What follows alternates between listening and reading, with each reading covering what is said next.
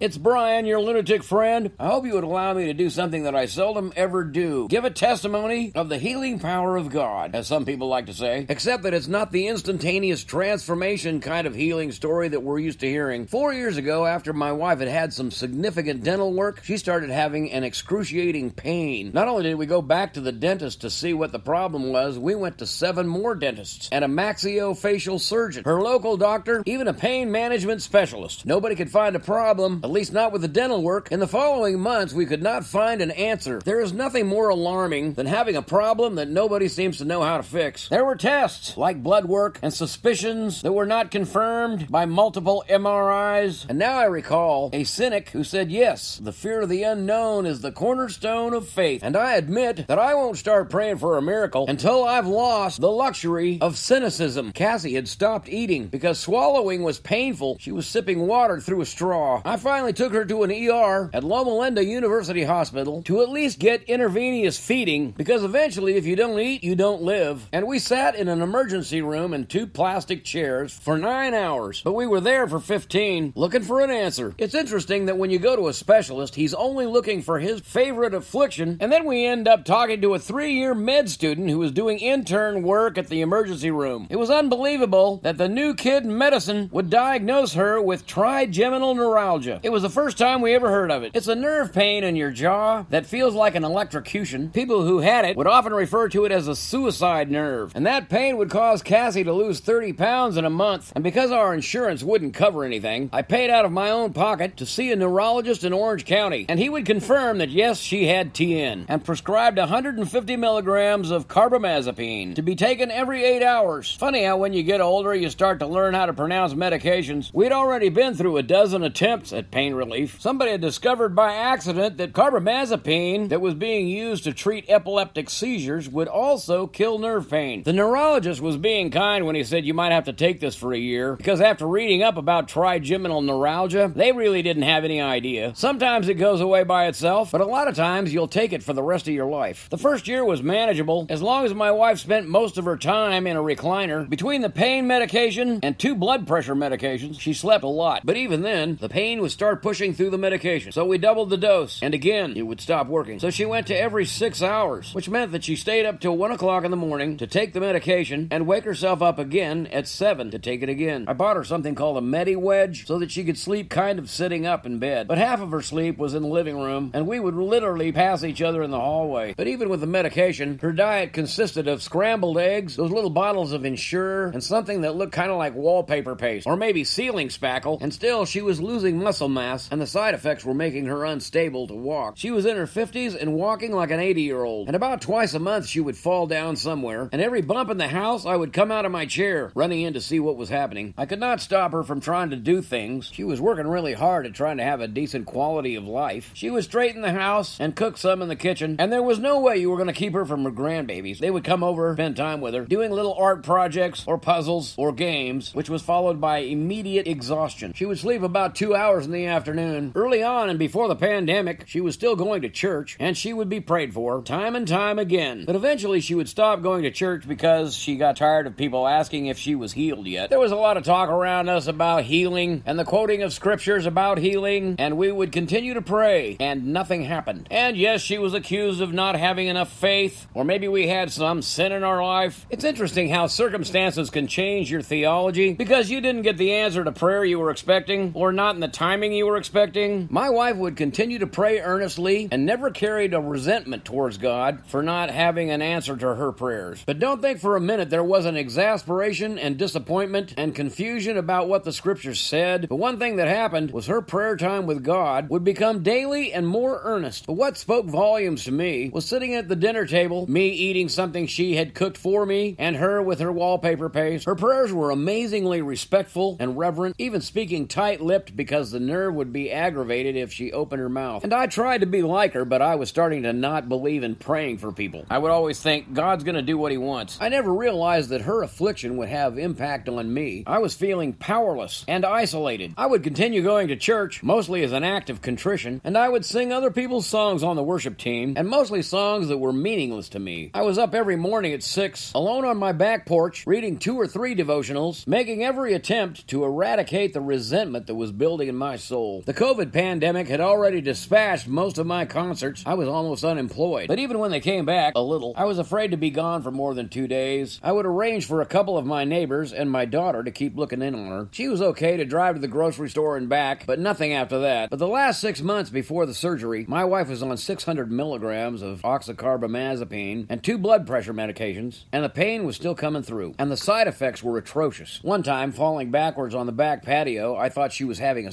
She had temporary paralysis, slurred speech, confusion, and I helped her to a chair, preparing to call 911. But she told me to wait. Give me a minute, she says. I gave her 90 minutes with my finger on the speed dial for 911. She seemed to know that it was the side effects of the medication. Turns out she wasn't always telling me when she had those kind of episodes. The next month, while I was home, she fell in the kitchen, busted her lip, and bled all over the kitchen floor, and then cleaned it up so she wouldn't have to tell me. A couple weeks later, her daughters would both see her in that condition in front of their house when she couldn't get out of the car. And through all of this, Cassie was filling out insurance paperwork ad nauseum on the phone with medical people, as was I once I got permission to speak for her. The bureaucracy was mind numbing. There were no surgeons in our insurance coverage that would do TN surgery, so we had to apply to go outside of our insurance coverage, and that would take six months. They had already turned down three different hospitals. So when we finally got an appointment at Keck Medical Center at USC in Los Angeles, we had no real hopes. We figured there would be a litany of more tests and multiple trips to LA, followed by misdiagnosis and suspicions of anything but trigeminal neuralgia. So we were dumbfounded after 20 minutes in the office with a Dr. Darren Lee, a neurosurgeon at USC, said matter of factly, Yeah, you need this surgery. Let's set it up. We'll call you in five to seven days. It's a pretty common procedure for TN these days, he said, referring to microvascular decompression. I do it all the time, he says. Driving home, we were so stupefied that we didn't even ask him any questions. And I didn't call the insurance company to find out if they were going to approve it. We had reached the point of no return, and if I had to sell everything or make payments for the rest of my life, we were going to get this done. They called us a week later, scheduled the surgery in about four weeks, and about a week before the surgery, we got a letter in the mail from the insurance company that neither one of us wanted to open. It felt like Judgment Day. At the time, it felt like the biggest miracle ever to get an insurance company to approve, and they just did. Man, I gotta tell you, it felt like Christmas. And just like that, after four years and six neurologists and three years trying to get insurance to cover something, everything came together, and things started to happen so fast that we literally blinked and she had the surgery done and was home recovering without a single side effect that they had warned us about. You might have some permanent tingling or numbness in your face, they told us. But so far that hasn't happened. Let me tell you, the surgery is no small thing. They drilled a hole in her skull about the size of a quarter behind her ear to wrap the trigeminal nerve in a coating that keeps it from triggering And after five hours of prep and surgery, I would see her again in ICU. They had shaved the back of her head, and she was sporting a five inch, nasty looking scar, complete with that little railroad track of stitches that they said would fade. And when she first started coming out of the anesthesia, she burst into tears, saying, I'm so happy. I'm going to get my life back. And don't think that I didn't burst into tears with her. She was only in the ICU one day. It's interesting that I wrote a song inspired by her words, I see you. It was a different kind of meaning, but it certainly comes to mind now in a prayer to God, I see you watching over me every day another way, that I can see your love. It wasn't an instantaneous healing, and there's still a long recovery, but I can't help imagining the joy that Jesus had through all that pain and being able to say, It is finished.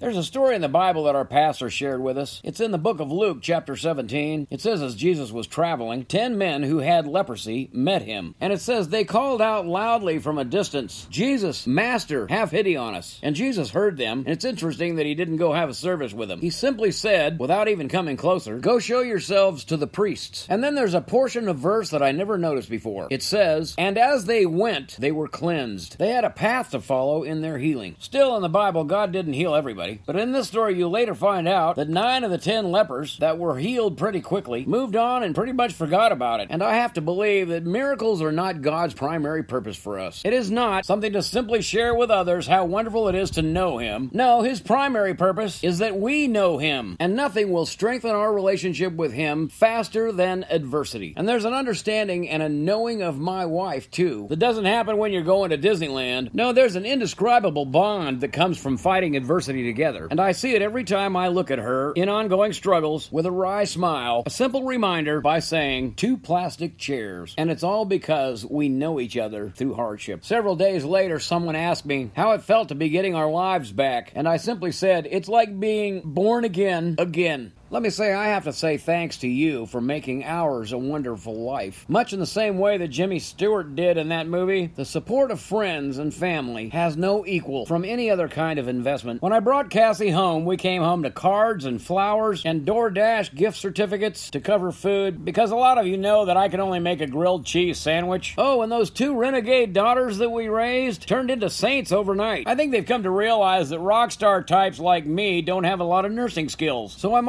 also really thankful for God's friends in the medical field. There was at least 12 people on the team for Cassie's surgery nurses, anesthesiologists, two neurosurgeons, Dr. Lee, and assisting was a woman, Dr. Kang, who also does a spectacular job of creative braiding of my wife's hair for surgery. But the most beautiful thing about my wife now is that transformed smile on her face to have a new lease on life. Again, thank you for being a member of my secret service. That's what I call people who pray for me and support my efforts in encouraging others.